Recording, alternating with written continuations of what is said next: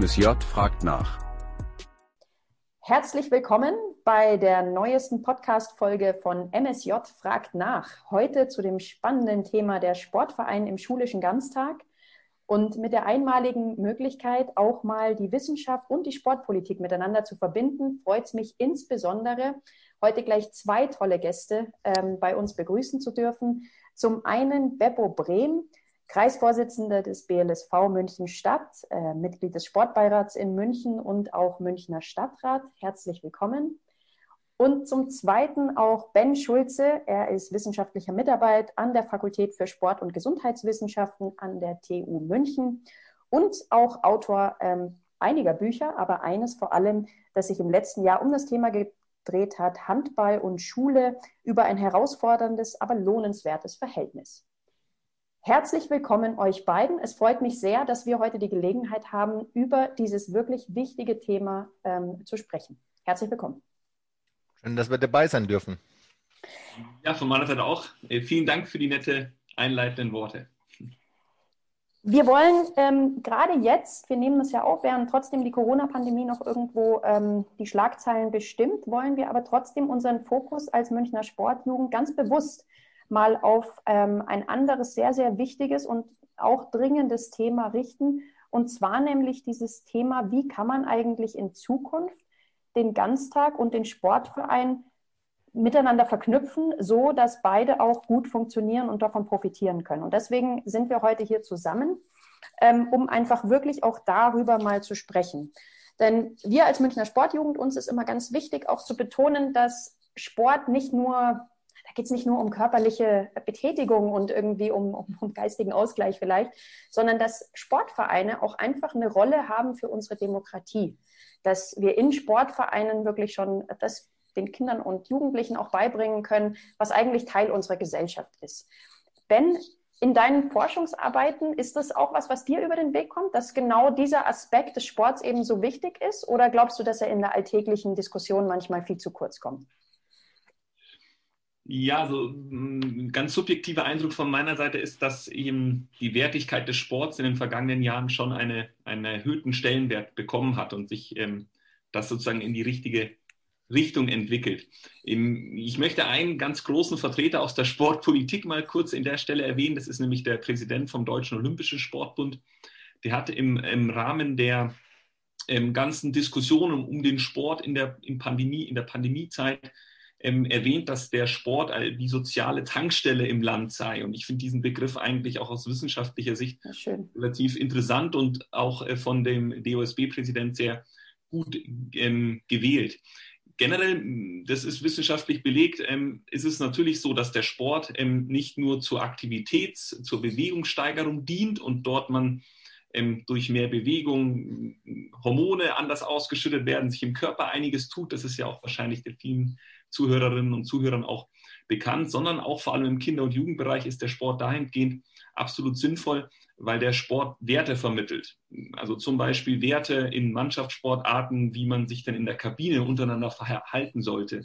Wie, es werden Werte vermittelt wie Respekt, Fair Play, aber auch ähm, solche Initiativen, die der Sport immer wieder hervorbringt, ähm, wie zum Beispiel ähm, Sport gegen Rassismus oder ähm, Vielfalt im Sport. Also das sind alles Werte, die der Sport auch vermittelt. Und neben diesen ganzen Aspekten der Wertevermittlung als auch ähm, ja, der Aktivitätssteigerung, was ja bei heranwachsenden Kindern und Jugendlichen essentiell ist, diese Bewegung, ähm, ist auch wissenschaftlich ähm, belegt, dass ganz klar Kinder und Jugendliche auch zum Sport gehen, um genau diese soziale Teilhabe, also ähm, dass sie ihre Freundinnen und Freunde treffen, dass sie ähm, sich mit anderen Kindern austauschen und ähm, auch andere Motive in den Vordergrund ste stellen, anstatt das Motiv Leistung, also ich möchte was erreichen, sondern Motive Freude, äh, Wagnis, ähm, Teilhabe, das sind alles Aspekte, die auch im Sportbereich ähm, reinspielen und deshalb auch natürlich äh, für die gesamte Sport, Sportorganisation in, in Bayern, in Deutschland äh, wichtig sind. Und wie siehst du das, Beppo, aus? Ich meine, du, du bist ja jetzt ähm, schon, schon lange Jahre auch, ähm, eben, ich habe es gerade schon erwähnt, beim Bayerischen Landessportverband, ähm, auch ehrenamtlich im Sport unterwegs, aber eben auch in der Sportpolitik sehr verfestigt. Ähm, Siehst du das ähnlich? Geht es manchmal auch ein bisschen an der Diskussion vorbei? Also, dass man irgendwie immer so schön sagt, ja, der Sport, der kann ganz viel und auch viel Demokratie. Aber wenn es dann wirklich so knall auf Fall kommt, wird er dann doch nicht so als gesellschaftliche Stütze gesehen? Oder was sind deine Eindrücke da? Also ich äh, kann dem Ben ja in vielem zustimmen, was so die wachsende Bedeutung des Sports, zumindest was die Schulen angeht und den Schulsport angeht, da bin ich nicht so ganz bei dir, weil mein Gefühl ist, ähm, dass die ersten Stunden, die gestrichen werden, sind sehr gerne äh, die Sportstunden. Das ist schon ähm, schmerzlich. Es gibt ja einen wirklich tollen Förderer, der sich da jetzt sehr stark engagiert, nämlich der Felix Neureuter. Und ich erinnere mich noch sehr gut an einen Auftritt von ihm bei so einer großen Preisverleihung, wo er den Sportminister Hermann ziemlich in die Bredouille gebracht hat, indem er ihm das Versprechen auf offener Bühne vor Hunderten von ähm, Ehrengästen abgeluchst hat, äh, dass er hier nicht weggeht, bevor er nicht versprochen hat, dass der Schulsport eine höhere Bedeutung kommt und dass die Stunden aufgestockt und nicht äh, reduziert werden. Aber da sieht man schon, dass wir da tatsächlich ein Thema haben. Und ich erinnere mich auch noch sehr gut, also ich habe ja in diesen 15 Jahren Sportbeirat jetzt viele Präsentationen erlebt, aber an eine erinnere ich mich tatsächlich auch sehr gerne. Das war die über die Bedeutung von Sport im Bereich Kinder und Jugendliche auf die kognitive Entwicklung von, von Kindern. Und da ist mir dann eingefallen, weil ich, da habe ich mir dann gedacht, ich bin ja jetzt nicht so der super sportliche Mensch. Ja, ich habe zwar mal Volleyball gespielt, aber ich könnte jetzt nicht sagen, dass ich der, der Mensch bin, der 20 Sportarten macht. Aber ich erinnere mich eben noch an diese, diese Bewegungsfreiheit, die ich als Kind genossen habe. Auf dem, bin ja auf dem Land aufgewachsen. Und ich glaube, dass da wirklich viel geprägt wird. Und das ist ja auch wissenschaftlich erwiesen. Und deswegen hat es eben äh, nicht nur diesen, was der Ben ja auch schon angesprochen hat, nicht nur diesen Bewegungsaspekt, also Gesundheit und, und, und, sondern eben auch das, was da im Hirn stattfindet. Und, ähm, und das Bild mit der sozialen Tankstelle gefällt mir tatsächlich auch gut, ähm, weil in einer Gesellschaft, die sehr stark natürlich mit Doppelverdienereltern äh, leben muss, ja, ist es natürlich schon so, dass so Themen ähm, wie wie gehe ich mit einer persönlichen Niederlage um oder wie gehe ich mit Fairness um, wie ähm, ähm, also so diese unangenehmen Seiten, äh, die, die kann ich heute nicht mehr so irgendjemanden gleich zu Hause erzählen und loswerden und lösen, sondern die werden dann vielfach eben im Vereinsleben gelöst. Also das finde ich schon ganz wichtig und ich glaube, wir haben da schon noch etwas vor uns, weil man muss immer unterscheiden zwischen dem Breitensport, der natürlich sehr im, in der Öffentlichkeit, äh, Entschuldigung, der, der, dem Leistungssport, ja, also Bundesliga, Weltmeisterschaften und so weiter, der ist immer sofort in der Öffentlichkeit. Und das ist so das Bild von Sport, ja, aber das, was wirklich stattfindet und wo ja die Entwicklung auch von Kindern und Jugendlichen stattfindet, ist ja im, im Amateursport und im Breitensportbereich äh, und im Vereinssport.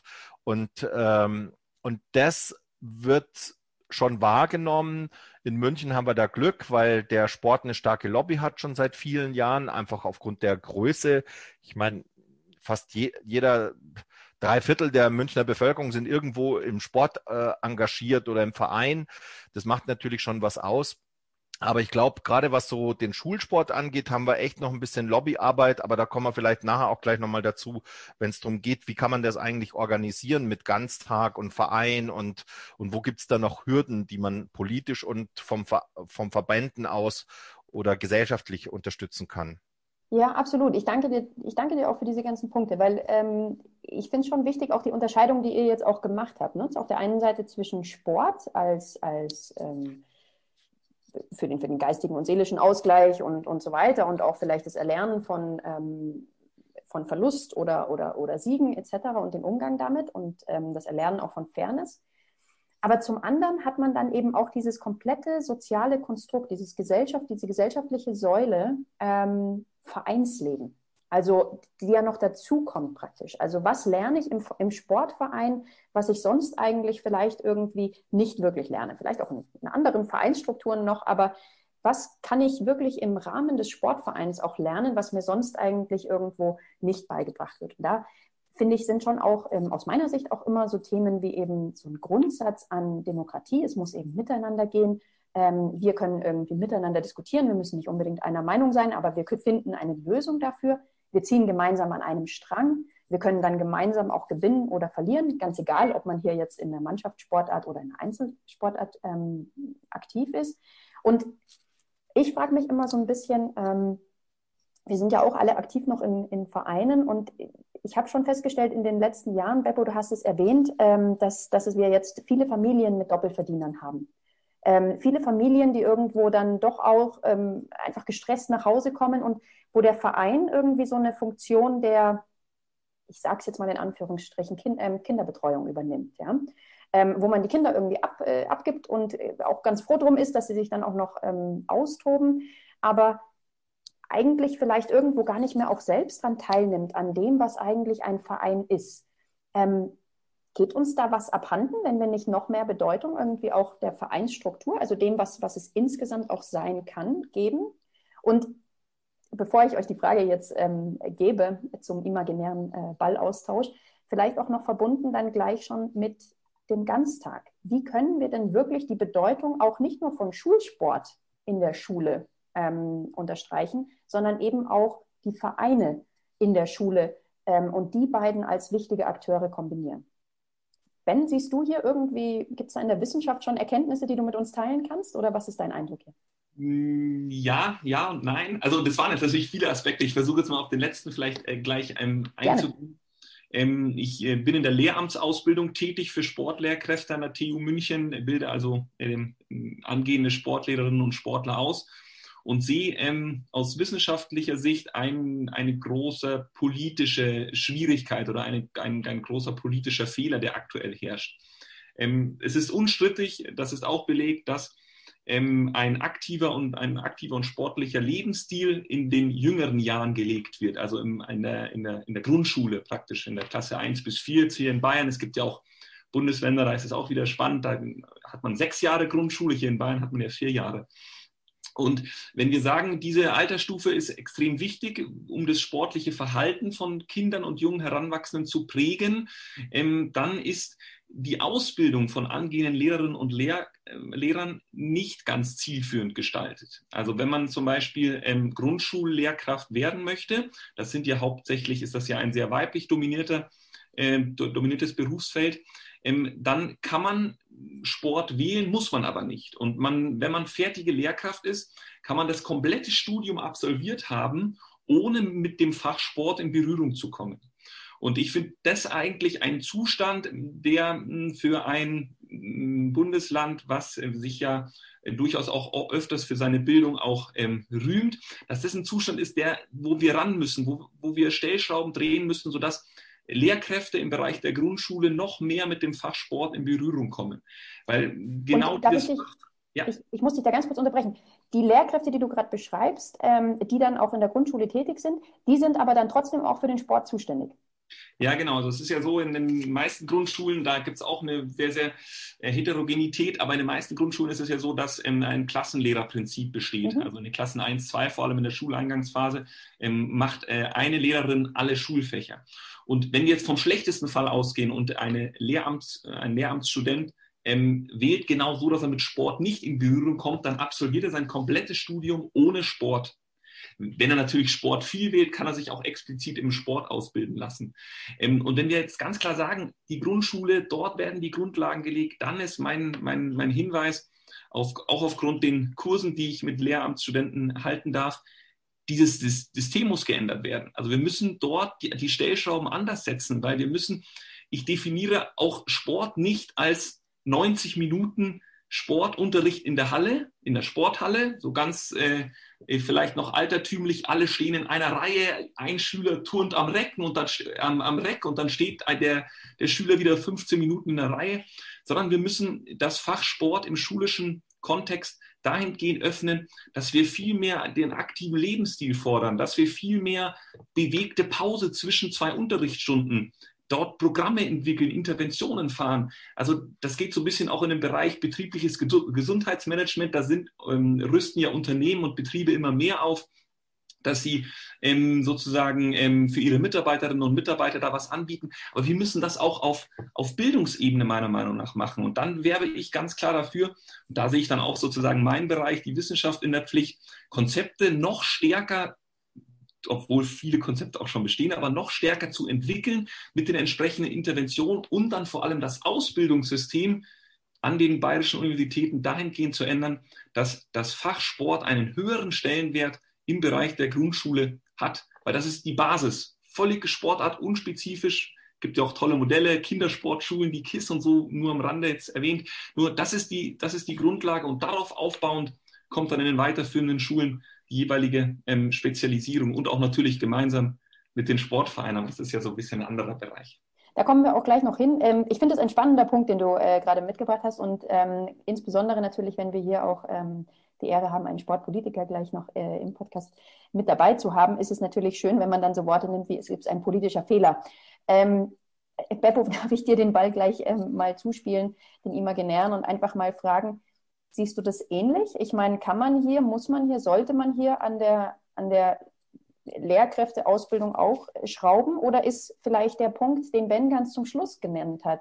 Das Fach Sport muss einen höheren Stellenwert bekommen, auch in der Lehrkräfteausbildung. Vielleicht auch genau das Grundproblem. Egal ob in der Schule dann selbst oder in der Lehrerausbildung, hat das Fach Sport vielleicht immer noch eine zu niedrige Stellenwertung? Wie siehst du das? Also ähm, ich äh, sehe es nicht nur ähnlich wie der Ben, sondern ich sehe es genauso. Ähm, das ist tatsächlich ein Versäumnis und ich sehe auch, dass sich da auch was verändern muss. Ich kann, ich meine, ich will jetzt gar nicht an meinen eigenen Sportunterricht zurückdenken, denn der hat sicher dafür gesorgt, dass ich nicht gerne Sport gemacht habe. Ja, das war nämlich genauso, wie es der Ben gerade beschrieben hat furchtbar, ein einziger Albtraum, ja. Und ähm, aber wie gesagt, diese Befindlichkeiten sind jetzt da nicht das Entscheidende ich glaube, es geht sogar weniger um dieses Fachsport. Vielleicht muss man sich einfach auch ein bisschen davon verabschieden, dass das immer in einem Fach abgebildet werden muss. Ja, ähm, das soll schon geben, aber äh, aber es ist schon richtig, man kann nämlich diesen natürlichen Bewegungsdrang, den die Grundschülerinnen und Grundschüler ja noch mitbringen, ja, der verliert sich ja erst im Lauf der Zeit dann irgendwann mal.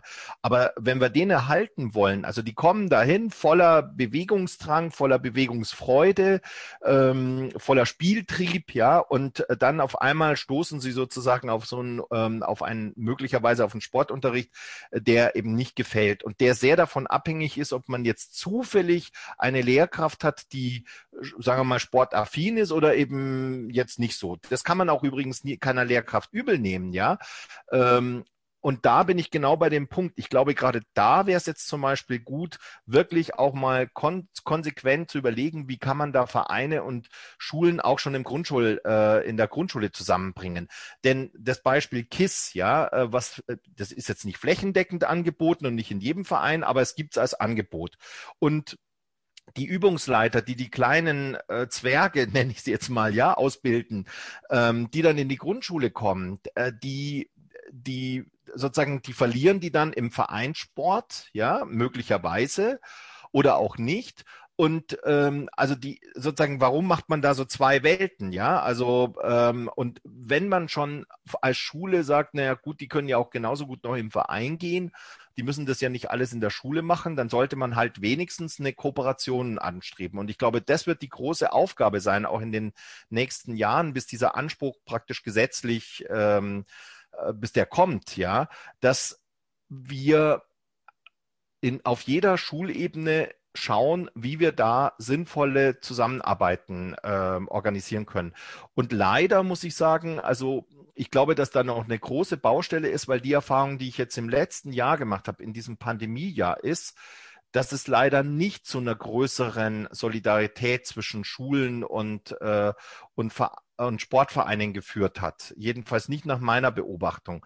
Die Hallen wurden hermetisch abgeriegelt, ähm, da konnte dann kein Sport mehr stattfinden. Ich einerseits verstehe ich es ja auch, muss man ehrlicherweise sagen. Die mussten da Prüfungen machen, die mussten ausweichen und so. Also ich will da jetzt auch nicht nur rumkritteln, aber ich glaube, dass es, dass dieses Gefühl, diese Fläche gehört uns gemeinsam. Diese Schulsporthalle gehört uns gemeinsam und ist nicht der Besitzstand der Schulleitung, ja. Oder die Freifläche, die da draußen ist, ja, die manchmal sehr mäßig genutzt wird. Die ist eben eine gemeinsame öffentliche Fläche, die sowohl dem Verein als auch der Schule äh, zustand, äh, zugutekommen soll das glaube ich, äh, das müssen wir noch viel stärker entwickeln. Und das ist in München, also ich kann es jetzt nur von München aus sagen, an manchen Stellen sehr gut ausgeprägt, aber ich bin halt der Meinung, sowas kann nicht nur davon abhängen, darf nicht nur davon abhängen, ob man jetzt zufällig einen äh, Lehrkörper hat oder eine Schulfamilie hat, die da aufgeschlossen ist oder eine, die sagt, komm, Sport, vergiss es, Hauptsache die Leute können gut äh, Mathe schreiben, ja, was eigentlich total Blödsinn ist, weil die, wie wir gerade schon gesagt haben, diese Dinge hängen ja auch miteinander zusammen, ja, mhm. also äh, kann schon ein dickes Mathe-Genie geben, aber sinnvoller wäre es, die wären auch noch gesund äh, und, und, und hätten auch noch Freude an der Bewegung. Ja, möchte ich gleich noch zwei Sachen einhaken, wenn, wenn du mit mir erlaubst, äh, Jenny. Ähm, und zwar der erste Punkt, ähm, Beppo, den du, den du für dich vollkommen richtig angesprochen hast. Ähm, wir bewegen uns jetzt praktisch noch auf Landesebene, weil Bildung ist ja Ländersache, ähm, bevor wir, glaube ich, dann auch gleich auf die Münchner Ebene zu sprechen, zu sprechen kommen. Aber zwei Punkte von meiner Seite dann noch. Ähm, der erste Punkt ist, ich glaube, wir müssen, und da, da ist sozusagen das ausführende Organ, die Wissenschaft, die ähm, Lehramtsinstitutionen in, in Bayern, die arbeiten da Hand in Hand auch mit der Politik. Wir müssen, ich glaube, neben der höheren Stellenwert für das Fachsport, müssen wir es schaffen, dass das Fachsport ähm, mit anderen Fächern auch kombiniert wird. Also man kann das gut kombinieren, zum Beispiel Sport und Geschichte. Da lernt man Olympia, höher, schneller, weiter. Wie hat sich das entwickelt? Sport und Physik was gibt es für Kräfte im Skischuh, wenn man einen Hang herunterfährt? Äh, Sport und Biologie, was passiert eigentlich in meinem Körper, wenn ich schnell laufe? Also ich glaube, dieses Interdisziplinäre müssten, müssten wir gemeinsam noch stärker herausarbeiten. Ich sehe da an, an der Uni durch Abschlussarbeiten von Studenten wahnsinnig viele Ideen. Ähm, auch mein, ähm, ja, mein Professor, Professor Mess, Studiendekan, ist da wahnsinnig auch in der Lehramtsausbildung aktiv und hat innovative Ideen. Und ich glaube, das sind, das sind Punkte, da muss Politik gemeinsam mit dann der Wissenschaft und dem ausführenden Institutionen noch mehr Gas geben. Das ist der erste Punkt. Und der zweite Punkt, ähm, vielleicht noch so ein bisschen abschließend auch zum Bereich Schule, ähm, finde ich super spannend. Ähm, so ein bisschen Blick auch ins europäische Ausland. Also ähm, wie machen es denn zum Beispiel die Skandinavier mit dem Stellenwert des Fachsports in der, in der Schule? Und die Skandinavier haben flächendeckend täglich Sport. Also die haben das Projekt die tägliche Sportstunde. Und da ist nicht, nochmals, da ist nicht damit gemeint, 90 Minuten in einer Sporthalle, alle stehen hintereinander und turnen am Reck, Tourenvater Jan. Nein, sondern da ist einfach Aktivität gemeint. Und ich finde es spannend, andere Bundesländer hier in Deutschland, im norddeutschen Raum, also Hamburg, Schleswig-Holstein zum Beispiel, die haben dieses Konzept tägliche Sportstunde schon so durch, mit Pilotschulen durchgeführt. Und es wäre natürlich super, wenn vielleicht auch über diesen Podcast ähm, das auch in Bayern jetzt hier weiter in den Süden kommt, sodass aufgrund einer Pilotphase, wie nachdem Bildung ja wirklich sehr, sehr auch äh, ja, differenziert gesehen werden muss. Ähm, aber wie, wie, wie, wie ist es denn in Bayern mit der täglichen Sportstunde? Nehmen das Schulen an? Ist das umsetzbar oder sind hier die Rahmenbedingungen ganz anders wie in Norddeutschland, was ja ab und zu auch zutrifft, oder in Skandinavien? Aber ich glaube, diesen, diesen Aspekt, täglich Sport zu machen, täglich aktiv zu sein über, den, über das Setting Schule ist ein ganz, ganz äh, ein richtiger Weg, meiner Meinung nach. Ich finde es super spannend, dass ihr beide ja im Endeffekt in eine ähnliche Richtung ähm, argumentiert, dass es, dass man Sport vielleicht auch wegdenken sollte von dem Fachsport. Also dieses, dieses, man, man steht 90 Minuten in deinem schönen Bild äh, am Reck. Ähm, aber auch grundsätzlich, also dass es vielleicht nicht nur ein Fach ist, sondern dass man es eben als, als integralen Bestandteil seines Lebens irgendwo ähm, mit reinbringt. Und das ist ja schon auch was, was Sportvereine durchaus auch versuchen. Also dass es, dass es wirklich eben zum Lebensmittelpunkt wird. Es gibt ja auch Studien, wo zum Beispiel ähm, Kinder und Jugendliche dann auch immer befragt werden und ähm, gesagt werden, ja, was macht ihr so am liebsten? Und nicht nur, nicht nur kleine Kinder, sondern auch Jugendliche äh, dann sagen, ja, also am liebsten natürlich irgendwie sich mit Freunden treffen, aber danach auch gleich ähm, Sport. Und mit Sport wird da ja auch nicht, da ist ja auch nicht äh, das Bild im Kopf dann die, ähm, der Schulsport, ähm, die, die klassische schöne Stunde, die du da gerade beschrieben hast, Ben, sondern da ist ja dann auch dieses Gemeinschaftsgefühl, vielleicht im Verein, vielleicht auch, vielleicht auch ohne Verein, aber ähm, grundsätzlich eben so diese sportliche Aktivität, die Gemeinschaft, der Austausch, der Wettbewerb, ähm, der da im Vordergrund steht. Ähm, was ich mich schon ein bisschen frage, so jetzt auch in euren Erzählungen, ist es so, wenn, wenn, wenn, wenn Beppo hier beschreibt, irgendwie äh, gerade jetzt letztes Jahr, dass er enttäuscht war über diese ähm, die fehlende Kooperation zwischen, zwischen ähm, Verein und, und, und ähm, Schulen, in manchen Fällen natürlich nur, aber ist es so, haben Schulen vielleicht auch ein bisschen Angst vor Sportvereinen oder also ich kann es aus, ich kann es euch kurz aus, aus Sportvereinssicht, ähm, auch aus eigener Erfahrung, man versucht natürlich immer auch irgendwie junge Menschen zu akquirieren und, und zu aktivieren. Äh, man versucht viel irgendwie in ähm, Schulen reinzukommen, irgendwie Sportprojekttagen mitzuhelfen und so weiter und so fort. Aber es ist auch für Sportvereine ein unglaublicher Aufwand, ähm, erstmal überhaupt jemanden zu finden, der einen da reinlässt, äh, Lehrkräfte zu finden, die dafür au aufgeschlossen sind und so weiter. Woran liegt es? Habt ihr da irgendwie eine Erklärung dafür? Ist, ist das System Schule einfach bewusst ich, abgegrenzt auch oder, oder liegt es wirklich dann irgendwie an, an Individualentscheidungen? Also wenn ich mal aus meiner, äh, aus meiner Perspektive äh, sagen da oder versuchen darf, eine Erklärung zu finden, ich glaube, dass so, also dass äh, dieser schöne Begriff Schulfamilie, dass heute Schule einfach ein großer Stressfaktor für alle Beteiligten ist. Also in meiner Beobachtung, ja, ich will jetzt nicht altmodisch werden, aber ich hatte echt eine total coole, lockere Schulzeit, ja. Also diesen Stress, den ich heute von Eltern und von Schülerinnen und Schülern höre, das kenne ich gar nicht. Ich hätte wäre wahrscheinlich hätte wahrscheinlich einfach die Schule verlassen äh, damals, wenn es damals schon so gewesen wäre. Aber ich glaube, dass das wirklich, also die Anforderungen, die rechtlichen Anforderungen, ähm, dieser Druck, der auf, auf, äh, auf das Fortkommen besteht und so weiter, also dass der sehr groß ist. Und der führt natürlich dazu, das muss man einfach dann, glaube ich, auch ein Stück weit verstehen, dass Schulleitungen heute einfach eher dazu tendieren, my my home is my my school is my castle, ja. So und äh, weil ich sehe zum Beispiel, wir wollen in München die Schulhöfe in die Quartiere öffnen. Riesenthema, ja. Da könnten ja alle möglichen kommen. Und ich erinnere mich wirklich mit Schrecken an eine Diskussion. In München wurden ja die Hallenöffnungszeiten erweitert, ja, auf 23 Uhr. Und als es damals kam, gab es einen unglaublichen Aufstand vom Münchner Lehrerinnen und Lehrerverband, äh, ja.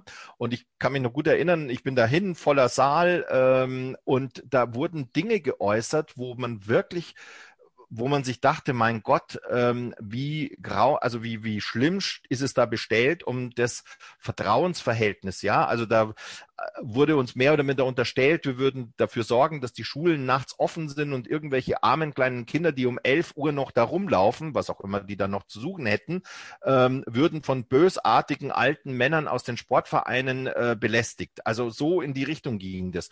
Also die wurden da, da wurden die Vereine, die später in diese Hallen rein dürfen, als, als Bedrohung empfunden, ja. Und die Hausmeister sehen auch nur die Arbeit, die sie damit haben. Aufsperren, da sein, die wohnen dann, also das ist auch ein ganz praktischer Konstruktionsfehler, dass die Hausmeister direkt neben der Sporthalle wohnen, ja. Ähm, ich meine, offiziell wissen die das vorher, bevor sie da reinziehen, aber wenn man dann drin ist und dann hört man dann das ganze Gekreische aus der Halle, ist natürlich nervig, kann ich schon verstehen. Aber solche Dinge, die führen dann dazu, dass solche Flächen, die teuer erstanden werden von allen, ja, das ist ja unsere gemeinsame öffentliche Fläche, dass die dann nicht so optimal genutzt werden. Ich glaube, da kommt vieles zusammen. Die, die Stressschule sozusagen, äh, die, die ähm, Vereine, die nicht wissen, wo sie hin können, ähm, und, und dann auch das Grundverständnis, dass so eine Schule eben äh, oder auch das Schutzbedürfnis ja von, von Schulleitungen gegenüber ihren äh, Lehrkräften und den Schülerinnen und Schülern. Also und ich glaube, das müssen wir auflösen. Und das lässt sich auch nicht nur mit einer Anordnung machen, sondern glaube ich, da glaube ich, braucht man auch eine gemeinsame Kampagne, Politik, Vereine, Verbände, damit man da einfach das mal aufbricht.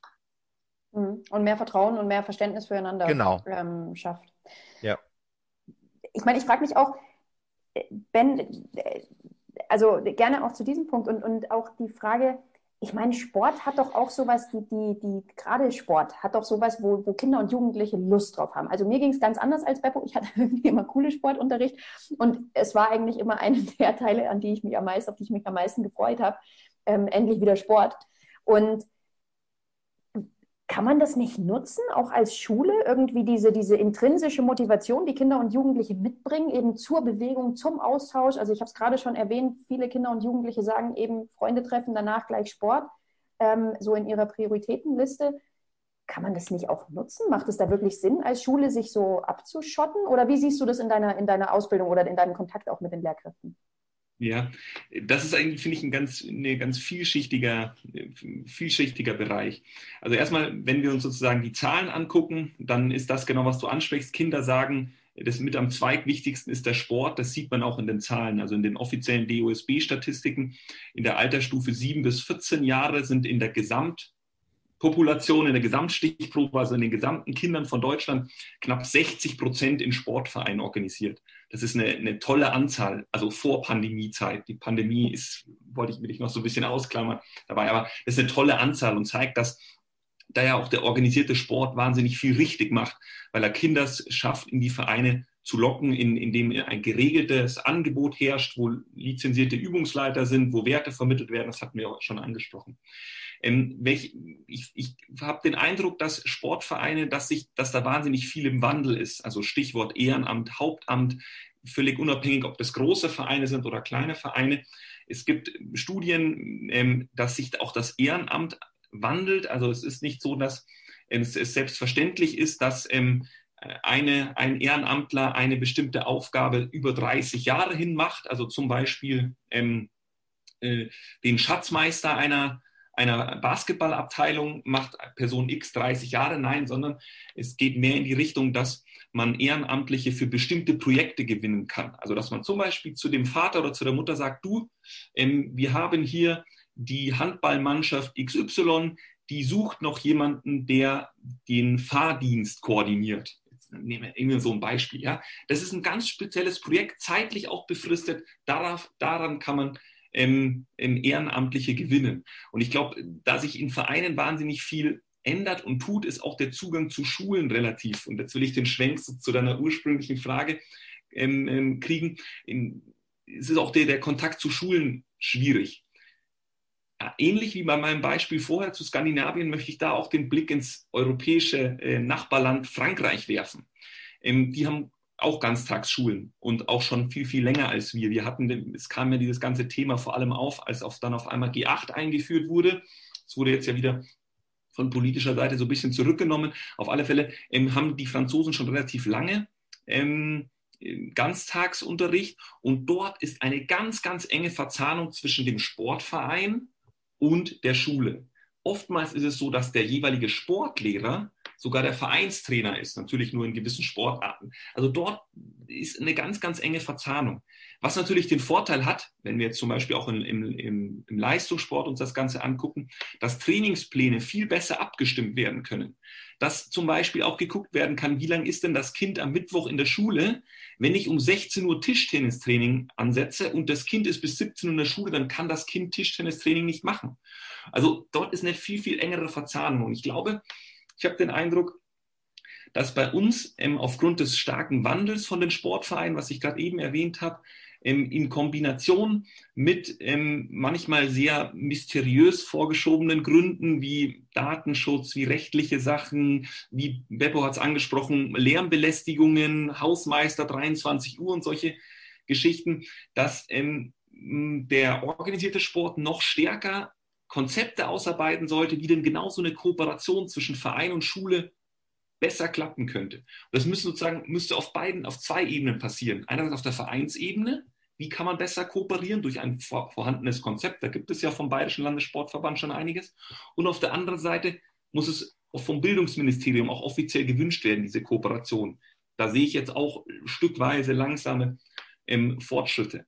Und ich glaube, dann, um das an, abzuschließen, und ich glaube, dann können wir nämlich diesen Fakt, dass es steht und fällt mit den handelnden Personen, also ganz salopp formuliert, Lehrkraft X hat Bock auf eine Vereinskooperation und macht irgendwas mit dem Verein, oder Lehrkraft Y hat keine Lust, dass wir genau diesen Zufall, dass Sportkind, dass ein, ein Schulkind, der in den Genuss von zusätzlicher guten Kooperation mit dem Sportverein kommt, dann würde man genau diese Zufälligkeit nämlich herausbekommen. Also du siehst jetzt ganz klar die Verantwortung, wenn ich es jetzt mal so salopp äh, zusammenfassen darf, ähm, schon auch ähm, durchaus in den, bei den Sportvereinen wirklich auch ähm, selbst auch schon Konzepte zu erarbeiten. Wir kommen gleich auch später noch zu, ähm, zu zwei, drei Konzepten, die wir, die wir auch als Beispiele rausgenommen haben. Ich danke dir trotzdem für die Beispiele auch ähm, aus Frankreich und Skandinavien, sehr spannend. Ich Finde ich interessant. Also auch ein interessanter Weg, wie du meine Frage umgangen bist. Ich habe dich gefragt, ob, äh, was, ob die Schulen sich ähm, zu eng äh, machen und du hast gemeint, nee, die, die, Sportvereine müssen sich da was überlegen. Du kannst gleich noch darauf antworten, dann auch, was die Schulen vielleicht auch machen können. Aber ähm, lass uns noch mal kurz vielleicht auch einen anderen Aspekt mit reinbringen. Ähm, was ich, es gibt ja unglaublich viele Studien, das brauche ich dir nicht erzählen, Ben, aber es gibt auch eine ähm, Studie, die sagt, dass äh, Kinder aus der sogenannten Oberschicht, über das, das Wortlaut kann man jetzt vielleicht noch streiten, aber mehr als dreimal so häufig in Sportvereinen aktiv sind wie Kinder ähm, aus, aus weiter unteren Schichten. Wie gesagt, über die Worte können wir jetzt noch streiten. Aber ähm, und dass auch Kinder und Jugendliche gerade ähm, mit Fluchterfahrungen irgendwo schwieriger zum Sport zu bringen sind. Ähm, kann man kann hier und, und irgendwo den, den Zugang zum Sport nicht wirklich finden. Kann hier eine Kooperation zwischen Schule, wo man ja auch hingehen muss als, als Kind und, und Jugendliche und Jugendlicher, ähm, kann man hier eine, eine Kooperation zwischen, zwischen Sport und Schule irgendwie auch helfen, eben noch mehr Menschen, also wirklich so als, als sozusagen sozialen Aspekt, wirklich auch noch mehr Menschen den Zugang zum Sport zu gewähren? Ist es was, ähm, Beppo, was, was in der Sportpolitik vielleicht auch so diskutiert wird, eben als Sport, als wirklich auch Medium, um, um soziale Ungleichheit irgendwo ähm, loszuwerden, zu regulieren, anzugleichen etc.? Also ich kenne jetzt so eine Studie nicht und es wird mich auch wirklich, also ich sehe da nicht die Realität, mindestens nicht in München abgebildet.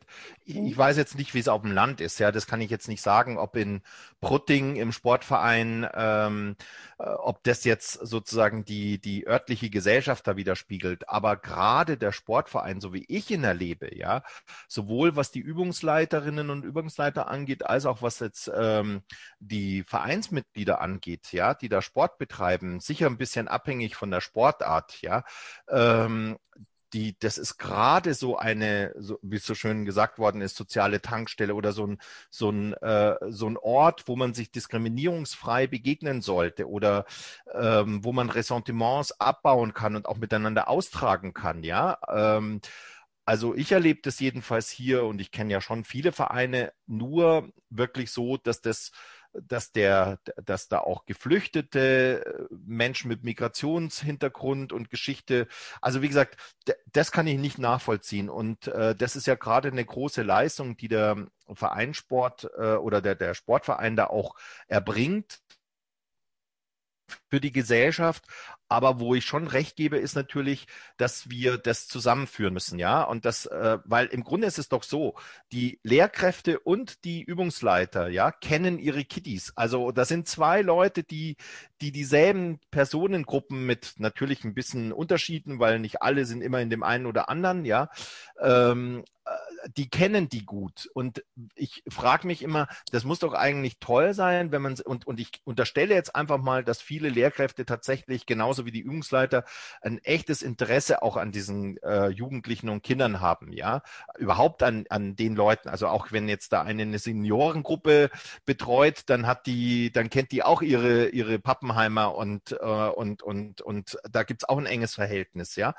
Also ich fände es halt spannend, wenn man diese tollen Erfahrungen und Kenntnisse, die die voneinander haben, also dieses soziale, emotionale, wenn man das zusammenbringt. Und äh, aber ich glaube schon, dass das nicht nur eine Aufgabe von der einen oder von der anderen Seite ist, weil es einfach zwingend voraussetzt, dass beide das wollen.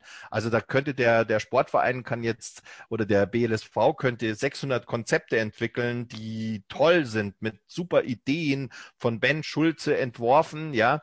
Ähm, dann müssen sie perfekt sein quasi. Ähm, und und trotzdem wären die für einen Papierkorb, wenn jetzt zum Beispiel der Lehrerverband sagt, äh, sorry Leute, in kein Interesse, wir wollen das alles nicht oder wir machen das abhängig von einzelnen Schulen. Also ich glaube, was da wirklich Not tut, ist wirklich in den, und, und, und es gibt ja auch schon viele Überlegungen, so ist ja nicht, man fängt ja nicht jetzt erst an, der BLSV arbeitet da intensiv dran, die Stadt zum Beispiel arbeitet intensiv dran ähm, an, an Ideen, das, was wir gerade diskutieren, ist ja alles nicht neu, aber es ist halt noch viel zu viel in der Pilotphase oder in so einem kleinen, ja. Was wir brauchen, ist ja eine, eine flächendeckende Aus, ein flächendeckendes Ausrollen von solchen Ideen und wirklich überall mal gute Best Practice Beispiele, die andere motivieren, mitzumachen. Ich glaube, das ist wirklich bei so großen wenn wir von so großen Organisationen reden, ja, wie Schulen, Vereine, dann brauchen wir einfach auch immer die guten Beispiele, weil äh, wir uns in Deutschland ja oft auch an diesen Konzeptionen so lang aufheben und wenn die nicht 100 Prozent umgesetzt werden können, überall zur selben Zeit, dann machen wir es einfach nicht. Statt zu sagen, lass doch mal die Leute ausprobieren. Das wird in 40 Prozent der Fälle nicht funktionieren und in 60 funktioniert es toll. Ja, und dann lernen die 40 Prozent von den 60 Prozent. Ja, also diese Statik, die wir da immer haben, die würde ich da gerne auflösen und ich glaube, das wäre wichtig, wenn man da alle beteiligten Schulen, Vereine und auch Politik an einen Tisch kriegt, weil am Ende müssen es alle drei zusammen entscheiden. Super spannend. Äh, ich danke dir, Beppo, für ähm, auch für diesen Appell, einfach äh, mehr auszuprobieren und, und weniger rumzukonzeptionieren. Ähm, vielleicht muss man dann auch genau eben nicht alle Schulen und alle äh, Sportvereine und so weiter immer an einen Tisch bringen, sondern aber eben einfach mal irgendwo anfangen. Bevor wir gleich äh, noch ähm, auch in das ein oder andere Praxisbeispiel ähm, schauen, nochmal, schon nochmal die, die Frage, die Ben auch aufgeworfen hat. Wir haben vorher kurz über, ähm, also Ben ist ja meiner Frage ausgewichen, ähm, gekonnt. Und zwar ähm, auch mit dem Hinweis, dass sich in Vereinen viel verändert, dass ähm, auch ehrenamtliche Tätigkeiten sich in Vereinen verändern, dass viel, ähm, wie hattest du es genannt, irgendwie so, so, so äh, kleinen Ehrenamtsprojekte oder sowas gefunden werden, ähm, um Menschen fürs Ehrenamt irgendwie zu gewinnen ich, wenn ich mir das jetzt so vorstelle, ich, ich, ich wir sind in irgendwie ein Sportverein, ähm, lass uns das mal durchspielen kurz und ähm, ich bin jetzt hier irgendwie ehrenamtlich dafür zuständig, ich höre mir diesen Podcast an und ich denke mir, ja, cool, nee, ist auf jeden Fall die Zukunft, stimmt schon, ähm, ich muss jetzt irgendwie was mit einer Schule machen. Ist denn das überhaupt leistbar? Also wenn ich jetzt hier irgendwie dann auch ähm, sofort irgendwie nach dem ersten, zweiten Gespräch mit der Schule klar wird, ja, okay, Sie, wir können da schon eine Kooperation machen, aber ähm, das bedeutet dann, ähm, dass Sie bitte äh, jeden Nachmittag da irgendwie eine Betreuung ähm, organisieren. Und ähm, ist denn sowas wirklich leistbar für den, für den, auch den kleinen Nachbarschaftsverein der Schule? Braucht man dafür dann sofort irgendwie ähm, auch hauptberufliche Unterstützung? Oder wie kann es, wie kann es deiner Ansicht nach ähm, funktionieren, Ben? Und dann gerne auch nochmal ähm, auf die Frage zurückkommen, ob sich Schulen hier so ein bisschen abgrenzen oder nicht, oder wie wir da einfach wirklich ähm, die Türen öffnen können zwischen den beiden Organisationen. Ja, äh, möchte ich sehr gerne darauf antworten und möchte nochmal hervorstellen oder eher doch äh, herausstellen, dass ich eigentlich nicht den Eindruck hatte, dass ich deiner Frage ausgewichen bin. Und ich habe mich zumindest ein bisschen davor gedrückt, einer Seite in Anführungsstrichen den vermeintlichen schwarzen Peter zuzustehen. Das ist absolut richtig, weil ich das immer auch ganz tolle Beispiele auch von Schulseite sehe, ähm, wo der Verein nicht reagiert. Also einfaches Beispiel aus dem Handballsport in der Stadt Passau. Ähm, es gibt einen, einen Aktionstag mit Schulen. Da haben sich von selbst 13 Grundschulen in Passau beworben, bei so einem Aktionstag mit dabei zu sein. Es gibt nur keinerlei Handballverein, der diese, der diese Schulen aufnimmt, sodass man da was gemeinsam gestaltet. Also damit wollte ich, will ich ausdrücken, es liegt nicht nur an dieser Seite oder an dieser Seite, sondern es ist ein, ähm, ja. ein, ein, ein, ein, vielschichtigeres Problem. Das hat ja auch Beppo so ein bisschen erwähnt. Ähm, bezüglich Kooperation und dann natürlich auch ähm, ja, Ehrenamtlichkeit, ähm, frühen Einsatzbeginn. Ähm, ja, also es gibt natürlich, es gibt meiner Meinung nach gibt es zwei Wege. Einerseits, man macht eine Kooperation, wo man wöchentlich in Schulzeiten am Nachmittag was anbietet. Dann hat man meistens einen frühen Termin, irgendwann am Nachmittag, wo Berufstätige ähm, durchaus zeitliche Probleme haben könnten. Das ist der eine Weg. Der andere Weg ist, man macht Aktionstage gemeinsam mit der Schule für irgendeine spezielle Sportart. Da gibt es ja auch von den unterschiedlichsten Sportfachverbänden ganz viele Konzepte, um dort mit Schulen zu kooperieren und ihre Sportart, ihre, ihr Bewegungsfeld entsprechend vorstellen können. Das wäre der zweite Weg.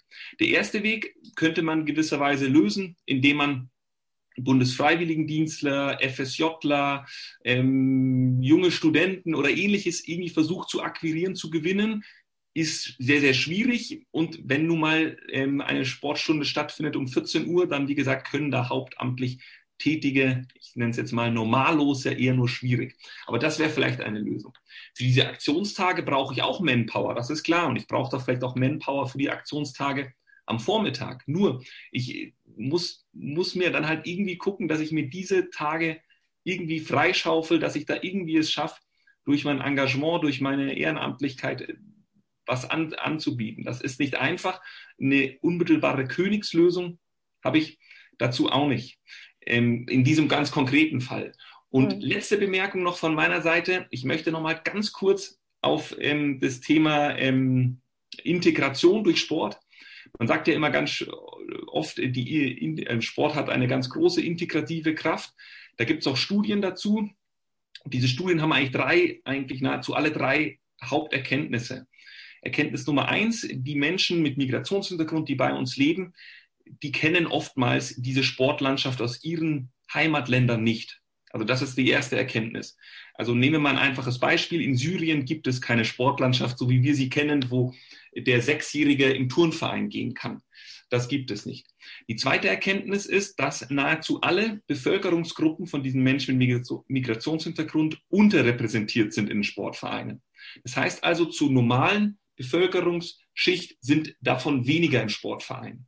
Und die dritte Sache ist, dass vor allem nochmals kulturell bedingt Mädchen nochmals weniger in Sportvereinen organisiert sind als Jungs. Jungs sind vor allem im Fußball und Kampfsport organisiert, bei Menschen mit Migrationshintergrund.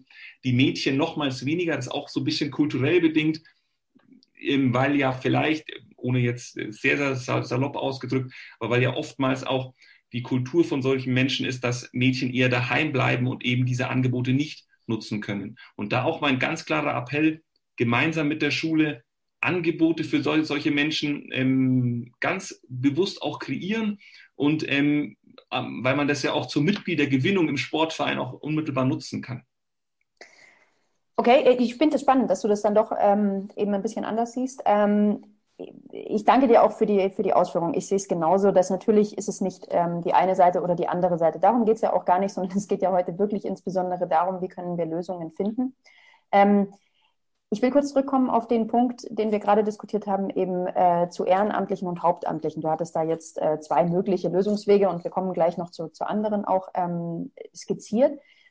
Beppo, gibt es denn da aus Sportpolitik oder auch aus Verbandssicht irgendwie Pläne ähm, oder Ideen, wie man Vereine auch noch mehr unterstützen kann? Also was weiß ich, dass man ähm, gerade wenn man, wenn man sagt, man organisiert hier äh, einen ganzen Tag, einen Aktionstag ähm, für die Nachbarschule äh, einmal im Monat. Man kriegt einmal im Monat dann irgendwie äh, diesen Tag freigestellt vom Arbeitgeber oder so. so also jetzt mal ganz utopische Ideen ähm, einfach, einfach hinausgeplappert.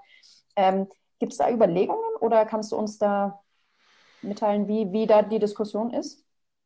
Also ich sage jetzt mal, auf der städtischen Ebene äh, würden uns jetzt hier als Verband schlichtweg die Mittel fehlen, weil wir ja hier mehr oder weniger komplett ehrenamtlich aufgestellt sind. Ja, das muss man einfach äh, dazu sagen. Was den Gesamtverband angeht, gibt es sicher Ideen äh, permanent, wie man Serviceleistungen verbessern kann. Am Ende des Tages ist es aber ganz sicher so, dass die Hauptlast ähm, bei der Umsetzung einfach beim, äh, beim Verein liegt. Ja, das ist schon so. Ähm, aber wie gesagt, ich glaube auch grundsätzlich, äh, es gibt, ich meine, der Ben hat vorher gesagt, es verändert sich viel in den Vereinen, auch in ihrer Struktur. Das ist richtig, aber das passiert schon auch noch recht langsam, muss man ehrlicherweise auch sagen. Also es gibt ein paar Vorreitervereine und also dieses Modell, was du da vorgestellt hast, dass man da so Projekte vergibt, das ist eher noch die Ausnahme im Durchschnittsverein. Ja, das, so ist es jedenfalls meine Beobachtung. Der klassische Fall ist schon nach wie vor der, man hat einen Vorstand und Abteilungsleitungen, Übungsleiter und so weiter. Ähm, aber das entwickelt sich tatsächlich. Ja, auch diese Frage bei großen Vereinen, macht es überhaupt Sinn, dass die ehrenamtlich in der Form geführt werden, wo, wo es ja mittelständische, klein, also oder kleine oder mittelständische Unternehmen geworden sind, mit Millionen Umsätzen und einen Haufen Mitarbeitern, weil jeder Übungsleiter ist ja offiziell auch ein Mitarbeiter. Also da, aber es tut sich was, das stimmt. Aber ähm, im Endeffekt ähm, das passiert gerade so parallel und das, was ich vorher für die Schulen gesagt habe, muss man ja auch für die Vereine sagen.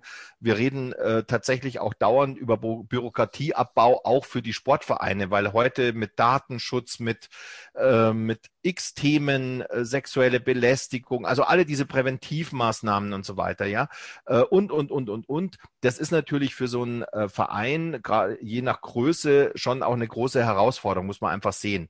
Und ich gebe auch recht übrigens, ähm, dass wir was, äh, wir haben ja bei uns in München ein Papier verabschiedet, einen Leitfaden ähm, für Diversität und Frauenförderung, weil wir natürlich erkannt haben, dass das ein Thema ist, ja. Äh, natürlich auf der Ebene der Kinder und Jugendlichen und auch der Übungsleiterinnen und Übungsleiter sind selbstverständlich viele Mitglieder oder viele mit Migrationsgeschichte. Das schon. Die werden aber, das wird im Verein aber auch nicht erhoben aus verschiedensten Gründen, weil wer fragt schon gerne, du bist du eigentlich, wo kommst du eigentlich her? Also das ist ja schon wieder, dann ist man eigentlich schon wieder streng genommen in diesem Diskriminierungsthema, ja.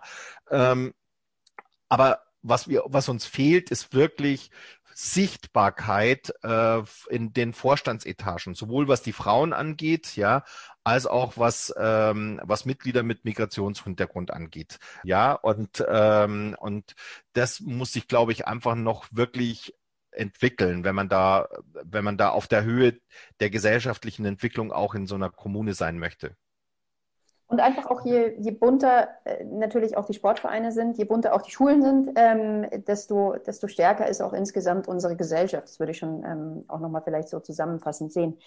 Ähm, was ich auch spannend fand, ähm, ich würde gerne gleich in die, in die Beispiele jetzt mal gehen. Ähm, ein Punkt, den, der vorher noch aufkam, den ich schon auch ähm, aus der eigenen Erfahrung noch mit einwerfen will, ist, ähm, ich selbst habe lange Jahre eine Randsportart gespielt, ähm, die ich wahrscheinlich nie getroffen hätte, wenn ich nicht damals im Sportunterricht an so einem Sportprojekttag teilgenommen hätte ähm, und den wunderschönen Sport ähm, Baseball bzw. Softball gefunden hätte und den dann knapp 20 Jahre gespielt hätte. Also es ist natürlich schon auch so, da, da gebe ich dir schon recht, Ben, dass diese Aktionstage gerade ähm, auch große Chancen sind für Sportvereine, um eben ähm, insbesondere vielleicht auch gerade für, für, für so Rand- und, und, und Rennsportarten, ähm, gerade auch neue Mitglieder zu gewinnen, neue Menschen auch auf diese Sportarten ähm, aufmerksam zu machen. Aber auch für äh, König Fußball ist es sicherlich ähm, eine schöne Möglichkeit, einfach sich auch als Verein präsentieren zu können. Gerade wenn man eben in der Nachbarschaft ist, einer Schule zu sagen, hey, das ist super, ihr könntet hier gleich nach dem Schulunterricht zum Beispiel auch hier auf den Sportplatz gehen. Ähm, was ich gerne machen wollen würde, wäre ähm, auch gerne noch zwei Beispiele mit euch zu diskutieren. Ähm, ben hat ja auch noch die, die tägliche Sportstunde äh, mit eingeworfen, die ich ein schönes Beispiel finde aus, ähm, aus Norddeutschland.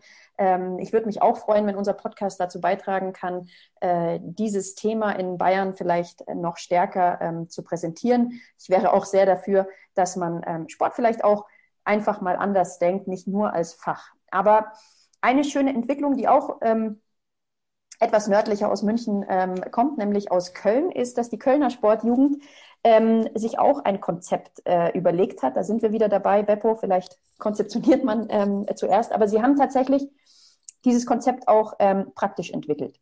Und da ist die Idee, dass Kinder kostenlose staatlich geförderte Vereinsmitgliedschaften bekommen, wenn ein Sportverein sich bei einer Schule im Ganztag engagiert. Sprich, die, ähm, der Verein bekommt etwas, weil er im Endeffekt Mitglieder bekommt. Die Kinder bekommen äh, Sportunterricht, ähm, also wirklich auch Sport nahegebracht ähm, von auch Expertinnen und Experten oder ausgebildeten ähm, ÜbungsleiterInnen.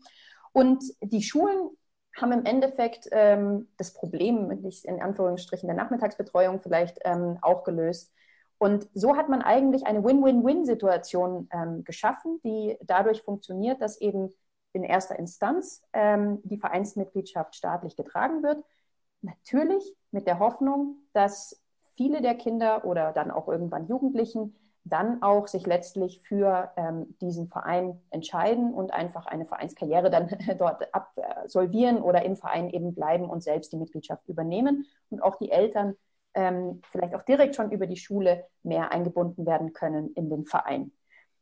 Ich persönlich muss sagen, ich war, ich war ganz begeistert von, ähm, von der Kölner Sportjugend ähm, und, diesem, und diesem Konzept hier. Und ich weiß nicht, wie, wie seht ihr, wie, wie seht ihr sowas? Kann sowas funktionieren? Ähm, sollten wir sowas auch in München denken oder seht ihr, da, seht ihr das eher problematisch? Ben, willst du anfangen? Ja, sehr gerne. Ähm, das ist ja eigentlich dann, also ein super tolles Konzept und wenn das auch in der in, in, in Köln, in NRW da erfolgreich ist, super. Da kann man sich sicherlich auch, äh, der bayerische Sport kann sich da überlegen, ist das für seine Gegenden sinnvoll. Man schafft ja praktisch durch diese kostenlose Mitgliedschaft ein Anreizsystem, dass Kinder in den Sportverein gehen und dass vielleicht auch finanziell schwächer aufgestellte äh, Familien da jetzt irgendwie keinen Hemmschuh haben, überhaupt in den, in den Sportverein ja, zu, einzusteigen mit, mit Sport. Also das ist ein, ein Anreizsystem, was, was durch, durchaus schön ist und ähm, ich, ich tue mir das schwer, das jetzt komplett auf, auf ganz Bayern runterzubrechen oder komplett auf, auf, auf München. Ich glaube, da ist auch immer so ein bisschen individuell, eine individuelle Lösungen gefragt. Nichtsdestotrotz sich ein, ein Konzept, also theoretisch was zu überlegen, sodass wir es schaffen, mehr Kinder in Sportvereine zu bekommen, ähm, auf theoretischer Ebene und dann die praktische Umsetzung, das was Beppe auch so gesagt muss dann in den jeweiligen Vereinen passieren. Aber an sich ein, ein tolle, eine tolle Sache. Genau das ist auch das, was passiert ist. Also die ähm, Kölner Sportjugend hat hier im Endeffekt ähm, auch vermittelt und ähm, hat versucht eben auch zu helfen, dass das Ganze eben nur mit einer gewissen Trägerstruktur auch funktionieren kann. Ähm, aber eben ausprobiert an, an ganz praktischen Beispielen. Und das finde ich schon, finde ich auch faszinierend, hat mich auch gleich daran erinnert, als Beppo das vorher erwähnt hat. Beppo, wie siehst du das? Hast du, hast du davon schon gehört, von diesem, von diesem Modell oder ich habe mal am Rande davon gehört. Ich äh, bin natürlich jetzt erstmal noch ein bisschen, also ich würde es mir in jedem Fall gerne nochmal genauer anschauen. Das, äh, glaube ich, ist wichtig. Ähm, und dann müsste man mal überlegen, wie man das hier durchdekliniert, wobei in Köln sicher die Situation Verein und der jeweilige äh, Sportbund ähm, vor Ort äh, sicher nicht an, äh, wesentlich anders ist als jetzt zum Beispiel in, in Bayern. Also das glaube ich, das Problem, also ich sage jetzt mal zum Beispiel, dass jeder Verein einen Beitrag leisten muss an den Dachverband ähm, und, und allein schon deswegen Kosten hat für jedes Mitglied, egal ob es selber was bezahlt oder nicht, ja. Äh, und natürlich auch in, insgesamt Kosten pro Mitglied hat. Ähm, das müsste man sich halt nochmal durchgehen. Aber so ein, äh, so ein Patenkonzept zum Beispiel, die Frage ist halt dann äh, wirklich die der Finanzierung. Ja, insgesamt, weil dann, dann wird wahrscheinlich also auch die grundsätzliche Frage, ist es die Aufgabe einer Gesellschaft dafür zu sorgen, dass die Kinder und Jugendlichen im, im Sportverein sind? Ja, die steht ja dahinter und die ist schon, sagen wir mal, da, die muss man dann vermitteln politisch, weil dann ist ja gerechtfertigt, ja, deswegen fördern wir den Verein. Und es gibt sehr gute Gründe, warum man das tun sollte. Ja, genauso wie die Vereine ja auch für ihre Kinder- und Jugendarbeit gerade deswegen gefördert werden, weil man weiß, dass das einen gesellschaftlichen Mehrwert bedeutet. Aber das muss man dann bei so einer Sache auch nochmal durch, äh, durchdenken oder durchrechnen. Ähm, ich glaube insgesamt, ja, dass wir sowieso ein, äh, das habe ich auch letztens vor kurzem erst der Süddeutschen gesagt, wir werden ein soziales Thema bekommen, auch in den Sportvereinen, jetzt mindestens in diesem Jahr, weil äh, ähm, wir haben jetzt einen großen Mitgliederspund in den Vereinen, der einfach dadurch bedingt war, dass ähm, Mitglieder ihren Sport nicht ausüben konnten und natürlich dann irgendwann mal jemand sagt, nee, geht nicht. Aber dahinter steckt schon auch eine soziale Komponente. Also ich sage jetzt mal Eltern mit zwei Kindern, die beide im Sportverein sind, ähm, die werden, die haben, das ist einfach jetzt so, die haben einfach ein Problem unter Umständen, deren Beiträge zu bezahlen. Und das werden auch nicht immer die Vereine kompensieren können bei der großen Zahl. Also wir werden dann noch ein Thema bekommen, so dass wir uns eh darüber Gedanken machen müssen, wie wir damit umgehen als Stadtgesellschaft, ja, und auch als als Bayern oder als Deutschland. Also was machen wir, wenn, wenn äh, überhaupt mit dieser sozialen Frage, die jetzt als Bugwelle wahrscheinlich, ich hoffe, dass es nicht so schlimm ausfällt, aber, aber man muss damit rechnen, dass es dass es ein Thema werden wird, ja, dass viele Leute einfach Arbeitsplätze verlieren, Unsicherheiten haben, ähm, Kosten sparen müssen, ähm, weniger, weniger Einkommen haben und so weiter, ja. Und überall ist die, die, in vielen Bereichen ist die Substanz aufgezehrt. Also ich will nur sagen, ich will jetzt nicht ein neues Thema aufmachen eigentlich, aber, aber dieses soziale Thema, was da auch dahinter steckt, also die Verbindung auf der einen Seite nicht soziale Gründe, finanzielle Gründe, der Ausschlag, also nicht das, der Geldbeutel der Eltern entscheidet über die Bildung, sagt man ja immer, äh, oder soll eben nicht über die Bildungschancen entscheiden. Und genauso ist es dann eben ähm, im Sportverein, ja. Und das Thema werden wir eh haben, mit dem müssen wir uns sicher nochmal intensiver befassen, jetzt auch in diesem Jahr schon. Also vielleicht auch einfach äh, dann mal grob zusammengefasst ähm, auch ein, ein Recht auf Sport. Also nicht nur ein Recht auf Bildung, ähm, sondern auch ein Recht auf Sport. Es ist jetzt äh, etwas vereinfacht dargestellt, ohne jetzt nochmal tiefer in das Thema einsteigen Aber zu wollen. Aber ein schöner Slogan. Ähm, ich find's Werde ich dir mal klauen bei Gelegenheit. Gerne, sehr, sehr gerne. Ähm, wenn du damit das, das Recht auf Sport durchsetzt, darfst du ihn gerne klauen. Ähm, ich will natürlich auch gerne noch darüber berichten, dass es seit dem Schuljahr 2020, 2021 auch die Bayerische Sportjugend ein ähm, Modell sich ausgedacht hat und das schon für 50 Sportvereine anbietet unter dem Namen Freiwilligendienste Sport im Ganztag. Und ähm, auch das ist eine schöne, schöne Idee und funktioniert im Endeffekt ähnlich, ne? dass man versucht, den Sportvereinen nicht zusätzliche Kosten ähm, aufzuhalsen, sondern ihnen eben ähm, versucht, hier irgendwie die Kosten abzunehmen.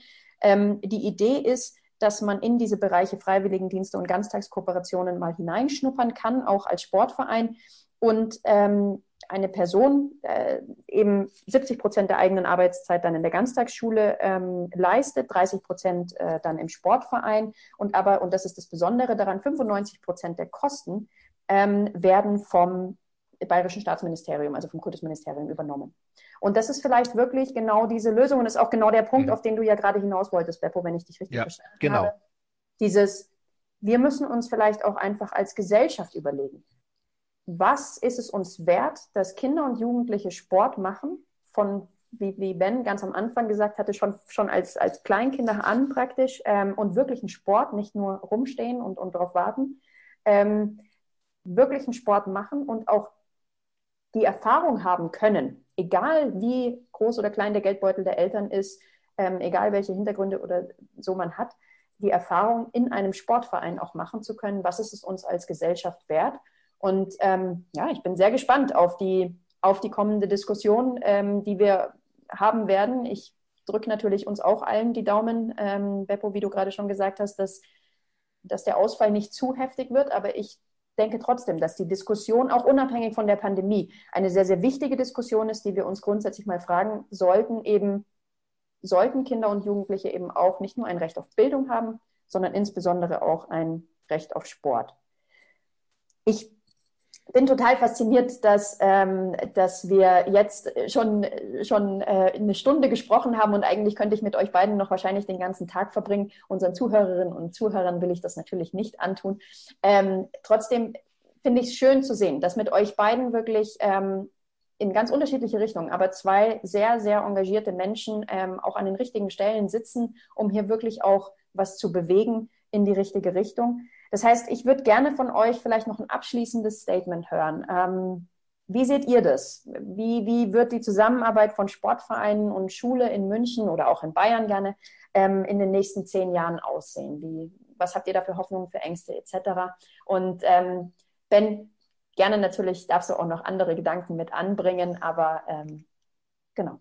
Super, dann, dann würde ich anfangen, Beppo, mit meinem Abschlussstatement. Eigentlich ist, man, ist ja Abschlussstatement immer relativ kurz. Ne?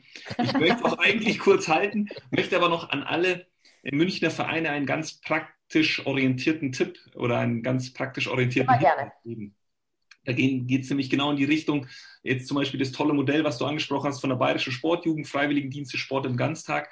Ähm, meiner Meinung nach braucht es in jedem Verein einen modernen Recruiter, wenn ich jetzt mal einen ganz neumodischen Begriff äh, verwenden darf. Also jemand, der wirklich auch den, den fertigen, der fertig mit der Schule ist, mit dem Abitur, mit, der, mit seinem Abschluss in der Tasche hat, der ihn anspricht und sagt, möchtest du hier nicht einen freiwilligen Dienst überhaupt machen? Also dieser Komponente kommt mir in Sportvereinen noch oft das, öfters zu kurz, dass, dass die Recruiter fehlen, also die Leute, die andere ansprechen und sagen, komm, arbeit doch hier mit, mach doch hier mit, um einfach mehr Ehrenamtliche zu gewinnen. Und ähm, wenn, wenn da Sportvereine sich noch stärker aufstellen, ähm, glaube ich, ähm, ist das ganze System auf, auf, auf breiteren Füßen, steht das ganze System und das, der, der jeweilige Sportverein hat noch mehr Ehrenamtler, die er gut einsetzen kann. Also äh, Recruiter sind meiner Meinung nach gefragt. Und ähm, zum Abschlussstatement, was denn sozusagen, wie denn der Sport in zehn Jahren darstellt, ähm, die sich darstellt, ist natürlich äh, durchaus auch eine schwierige Sache. Man darf ja auch so ein bisschen wünschen, oder? Zum Abschluss. Natürlich, gerne. Du darfst wünschen, hoffen. Ja. Ähm, ich finde äh, eigentlich ganz gut und ich möchte noch eine Studie zum Abschluss zitieren, und zwar die äh, Weltgesundheitsorganisation, also die man ja auch in Corona-Zeit rauf und runter hört, hat Ende 2020 in einer ganz offiziellen, in, in Guidelines, also in Richtlinien, für die Altersspanne der 5- bis 17-Jährigen, also Kinder und Jugendliche, drei Hauptschwerpunkte definiert.